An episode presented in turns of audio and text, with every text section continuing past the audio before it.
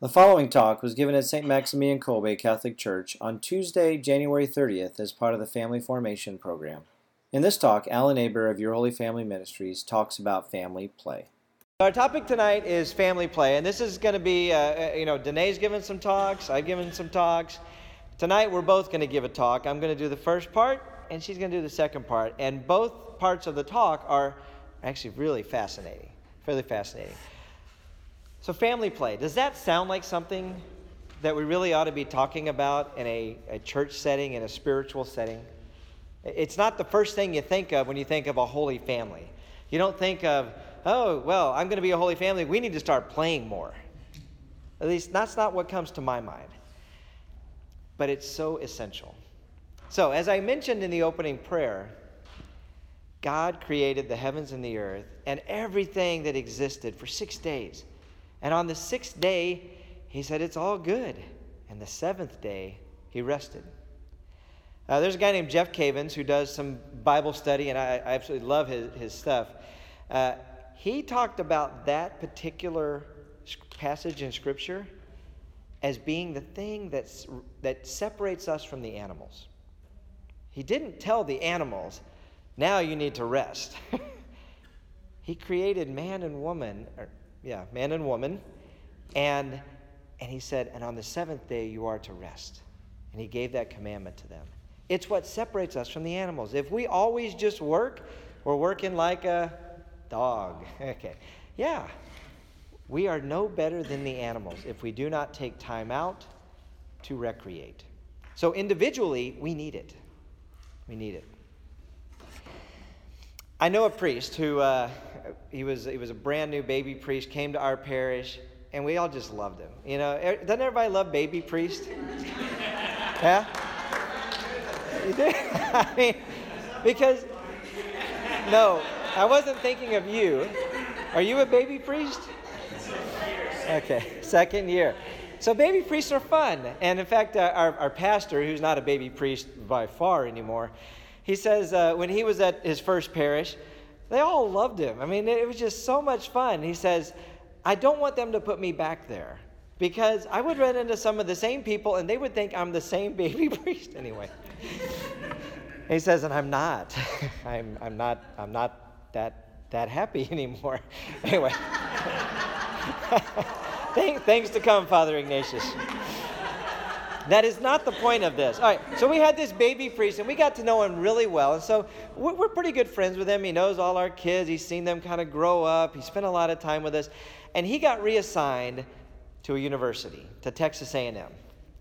And so I ran into him, and I, I, I said, "So, Father."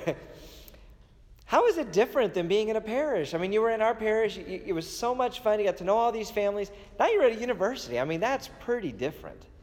I said, what are the challenges and what do you love about it? He says, Gosh, it's the easiest job I've ever had. I said, Well, why is that? He said, I just have to show up. He said, It's, it's a ministry of presence. I'm like, Huh, okay, ministry of presence. Tell me what that looks like.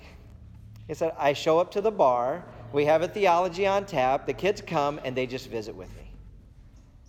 And that is my ministry of presence. That's what you do. And I'm like, oh, well, that's what we do with our kids. It doesn't matter what we're doing. We don't have to be drinking because you know they're not they're not of age. Maybe one day when they are. But you just show up. It doesn't matter what you're doing. So think about it when you have little kids, and some of you do have little kids. What do they like to do with you? Anyone who's got little kids? What do they like to do? What's color? Okay. Do you read books to them? Yes. Do you read like the, I mean, I've gotten to like three, four hundred books in their young age?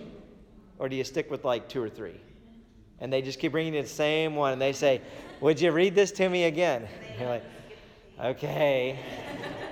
and they know if you skip pages, yeah. They don't care what you do with them, they just want you present. My wife tells a story, and I'll tell it for you since you're talking on other, other topics tonight. that um, you know, the, she, she would, uh, you know, get a kid started playing with some game, uh, you know, some puzzle on the floor or just something, right? Whatever it was for little kids. And so they'd be playing and having a good time, and she'd walk away to go put some dishes away or do something, and the kid would come over and get her and say, Mom, come back. She'd go back and sit right down, and the kid would go right back to just looking at the stuff playing. It was just enough that mom was sitting there. Okay, so that's easy, little kids. Bigger kids. Is it as easy? Fishing. So you get creative, fishing. So I've seen big kids, right? They, they get off into sports and they're starting to develop their own personality and they're teenagers. And I, I have this theory, and I'm, I'm fairly certain that it's, it's, it's accurate, it's, it's true. That um, little kids, when they come up and they repeatedly ask you to come do something with them, they have no fear of being rejected. Even if you tell them no, they'll go back and do whatever they want. Then they'll come back to you a few minutes later or the next day and they'll ask you again. And it's like you never said no. Right? They'll just keep asking because they don't, they don't worry about being rejected. However, when they get about age 11 or 12, they become more self aware and they start to worry that you're going to say no. And so they stop asking. They stop asking. So, no matter what it is that your kids are involved in, that they're excited about doing, even stuff they're not, our kids play cards with us. Now, do they go play cards with their friends? Probably not. It's probably not what they would choose to do. Do they, uh, I don't know, they might play sports, you know, football or baseball or something like that. Um, they might not, I mean, we take our kids swing dancing, our older kids.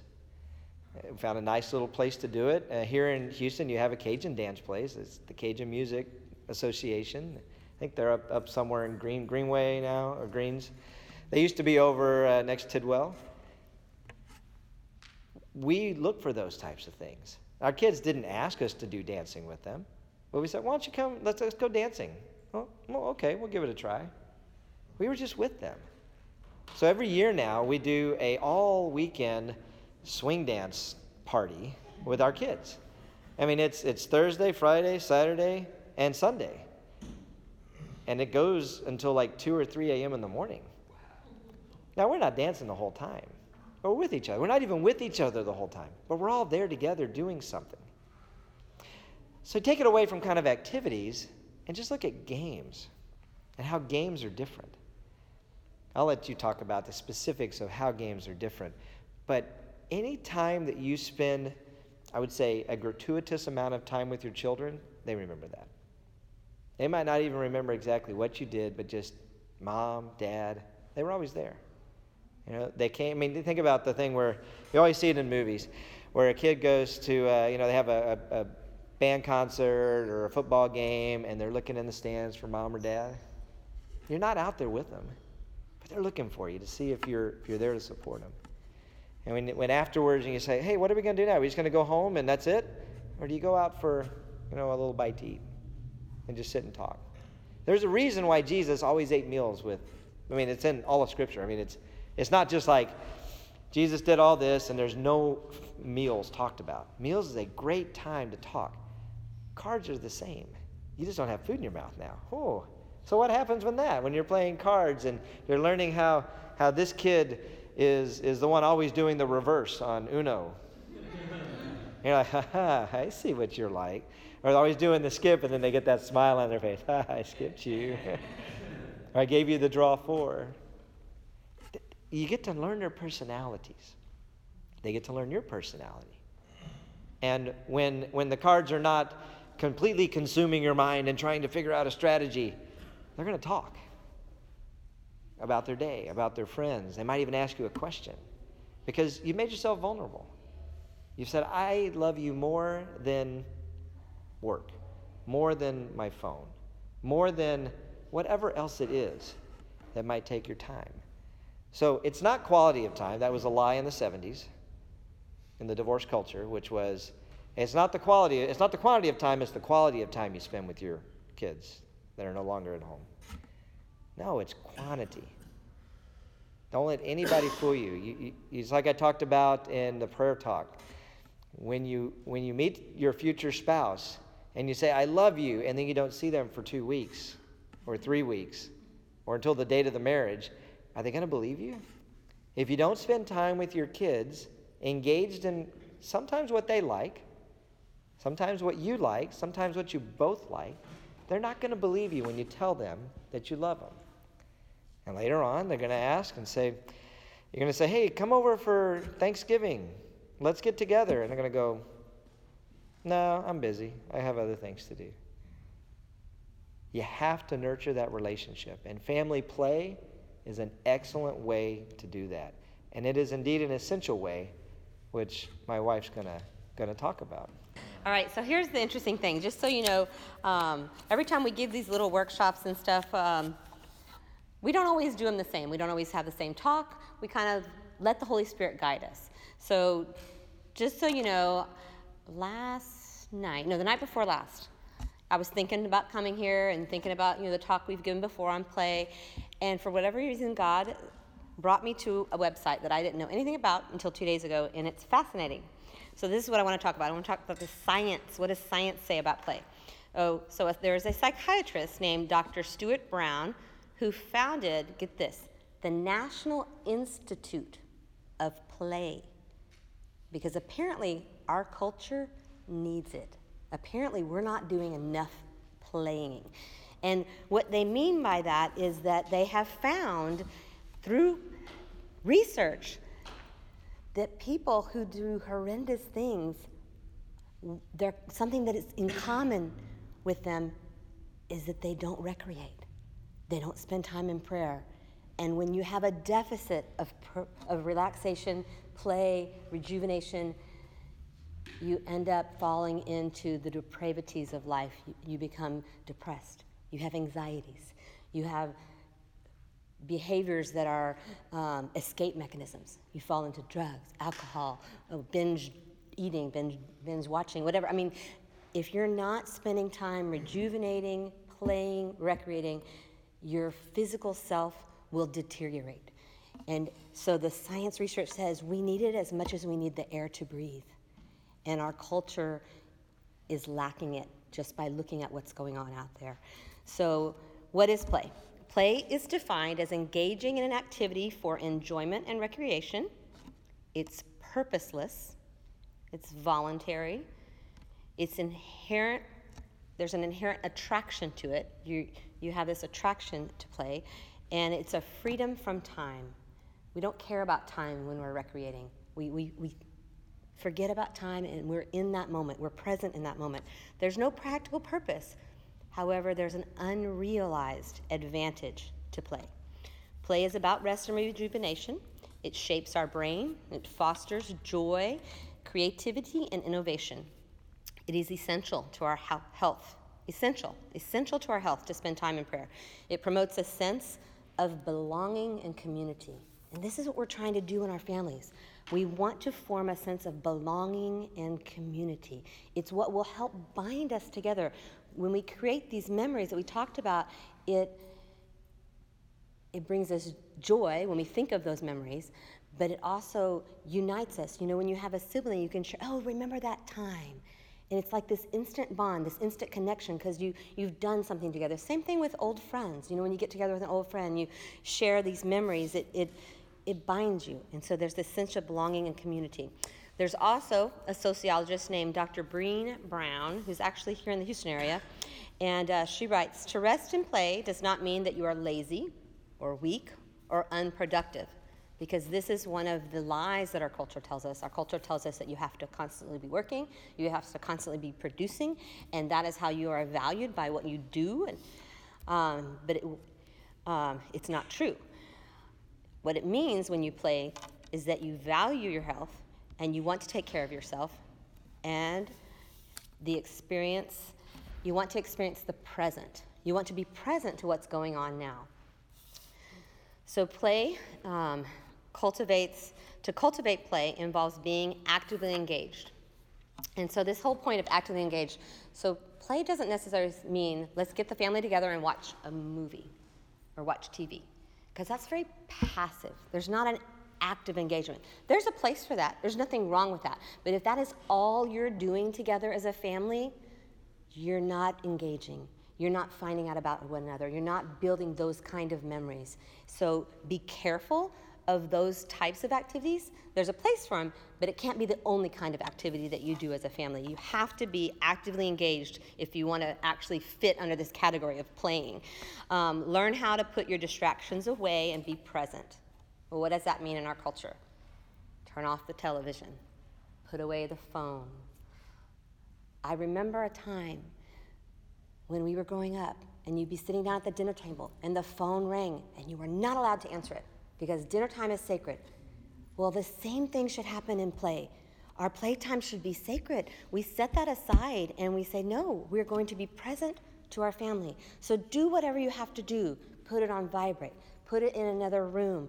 Choose to return those calls later because your children need you and you need it too. We all need to unplug from the world to be with the people that are in our lives in that moment.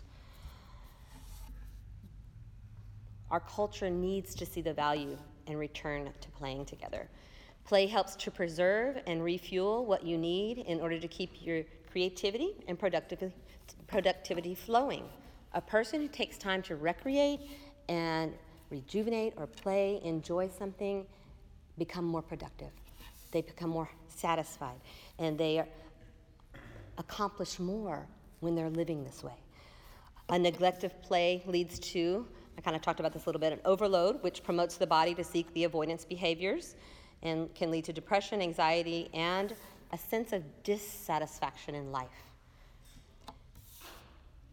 Bringing play into our relationships can help enhance our connections and bring us closer. We talked about that um, belonging and community. It brings us closer. It affects our mood in a positive way.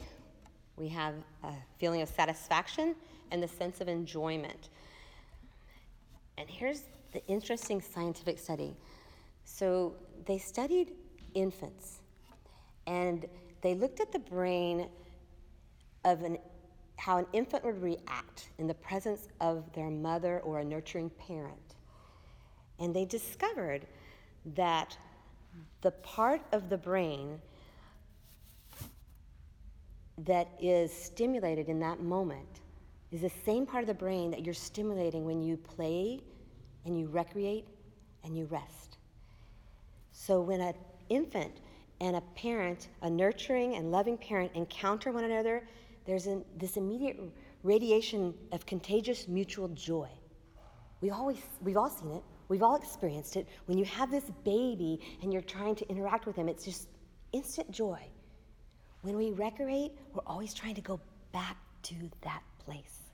We're always trying to recreate that environment in ourself. Like that, that's the basis of what gets imprinted in our brain of this intimate union that brings fulfillment and joy, that intimacy. So the capacity for intimacy involves reassessing this state. So if it's lacking in the beginning, how much more difficult it is to even get to that place. So it's that's just part of how important it is, those initial bonds of infancy. Um, nourishing, playful communication interactions produce a climate for easy connection. It's deepening and more rewarding to the relationships being built. It creates a true intimacy when you're recreating together and you're engaging with one another. It creates intimacy. Without playfulness, there will be insufficient vitality left over to keep a relationship buoyant and satisfying. If we never recreate together, the relationship becomes stagnant and stale and starts to diminish.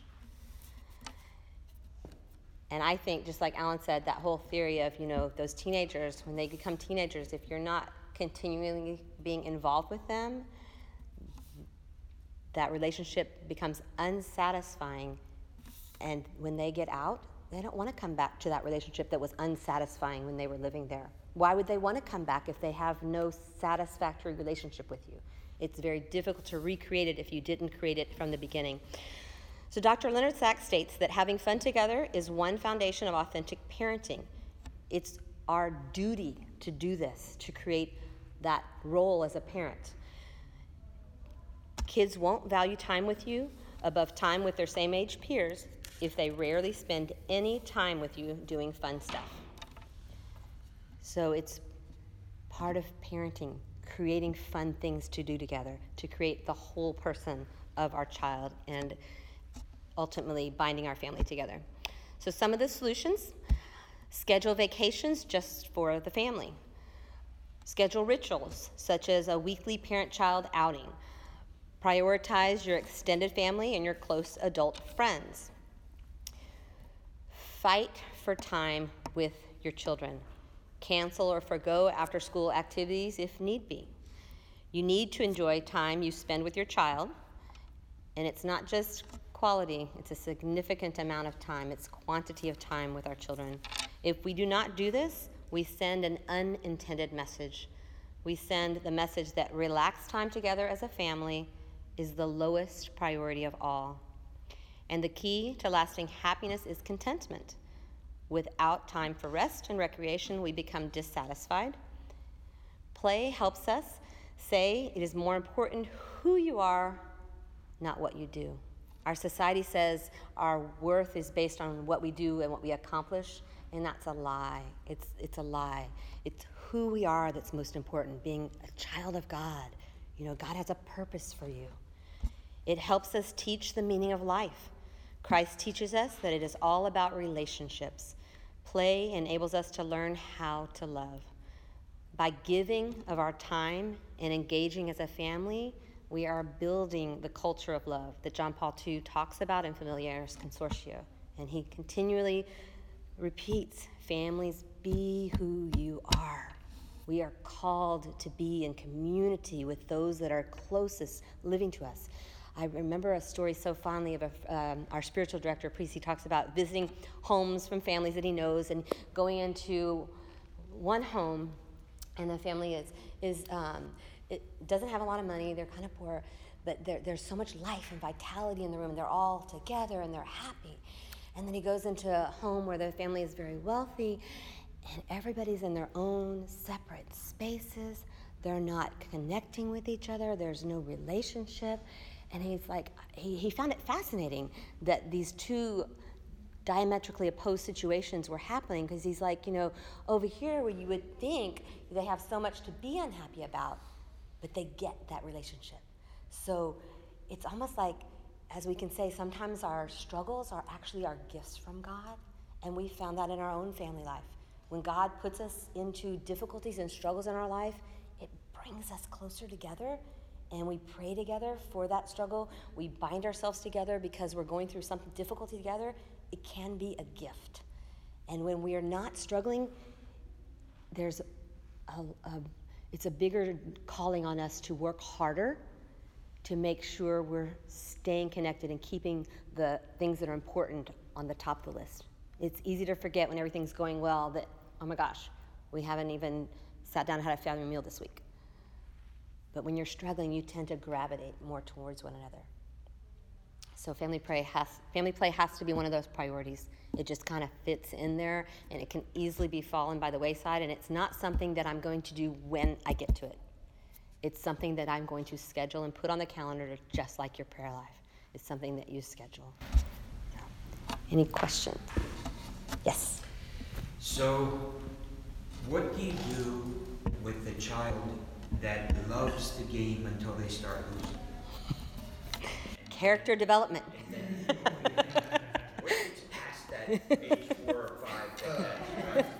hey, you know that God has to deal with that with us like that sometimes too, right? you don't quit. You don't quit teaching, even if it takes ten years. you don't quit teaching. so I, I, would say really, um, it, it has a lot to do with sharing our own experiences when we failed.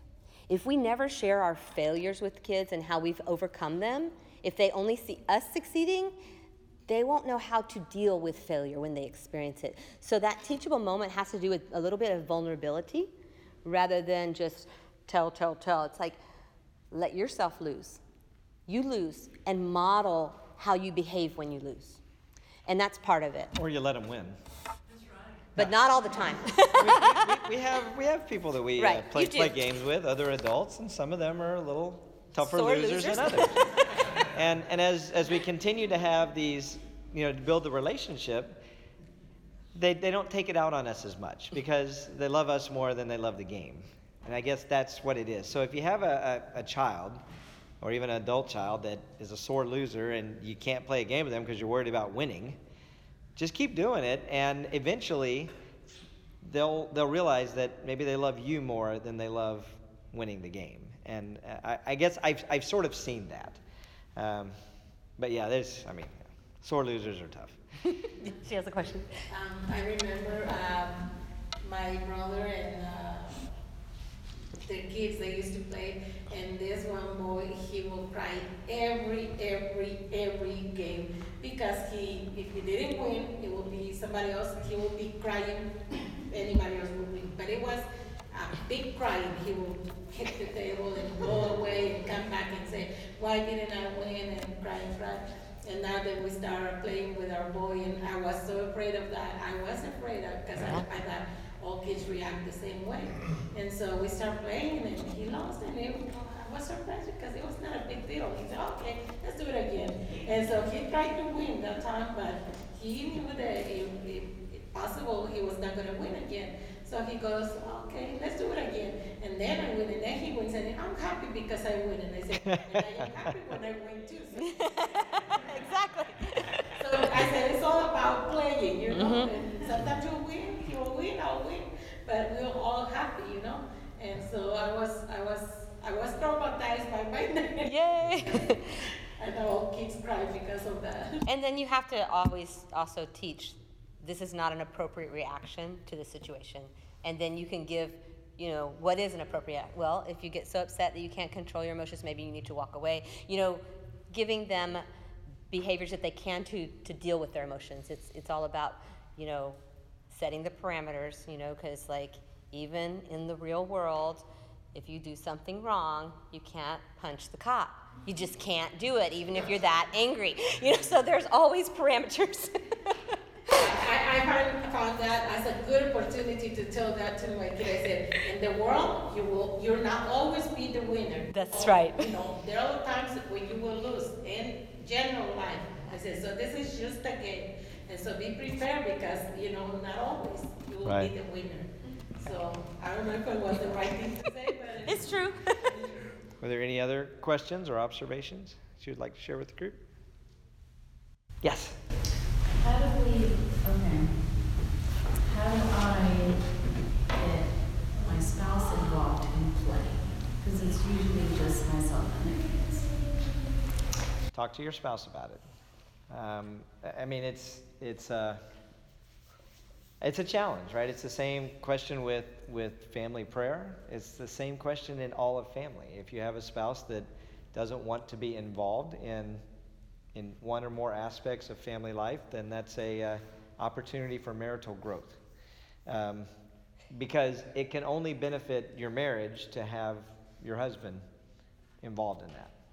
Yeah, uh, and so it's not an easy answer, um, but it also, what we've seen even with kids that don't want to play, is you go and have fun, and the other person who doesn't want to participate may actually at some point go, they're really having too much fun over there. I think I'm going to go and get involved. Uh, And again, I don't know dynamics in everyone's home, but uh, that can happen. And sometimes it's just, you know, I, I don't want to do it. And I mean, my father in law hated games, absolutely hated them. Um, he would not play any game. He's a perfectionist. I think he wanted to win every time, and his way of maybe not getting upset. I don't know. I don't know exactly the reason. But he my wife might know, ways. but he wouldn't do it. But yet he would take my kids and me if I wanted to go bike riding, and we go to the dunes and ride bikes all over the dunes and do jumps, and that was that was that was a different type of play. So perhaps you find something that would actually appeal to the person who doesn't want to as a way to kind of get in and say, well, hey, we did all that, and you don't even have to say it sometimes. It's like, but hey, maybe next time we'll do this one because I really like that. And again, once you built that relationship in that area of play, maybe not playing something you wanted to play, but something they wanted to play, um, it may transfer to another place, and they would say, well, I'll go ahead and play this because I just love being with you.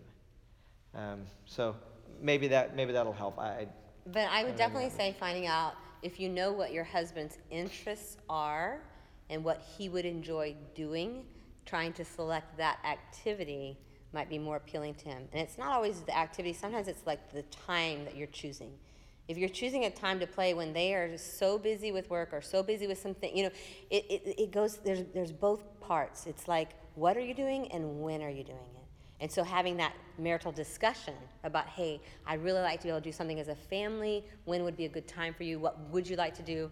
Those things can help. But it may or may not solve it because everybody's an individual and they still have choices. Yes, Deacon. And, and then would you also then see that enjoyment transfer to, the- to the child?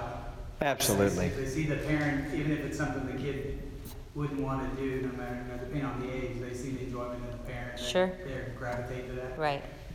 Well, I mean, it, it, joy is is Contagious. is contagious, Right. right? Yeah, I love that contagious mutual joy. Right. Right. And that's the place we're always trying to get back to. Isn't that interesting?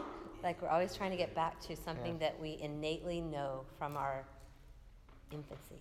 And Pope Francis, I mean, one of his quotes that's just kind of stuck with me is, uh, and I can't, I can't give exact quote, and he probably wouldn't want me to give an exact, but what he said was, um, who would want to go and join a church that feels like you're going to a funeral? Right? And who would want to join a family that looks like they're going to a funeral? He calls us to joy. I mean, what his first encyclical was the joy, joy of the gospel.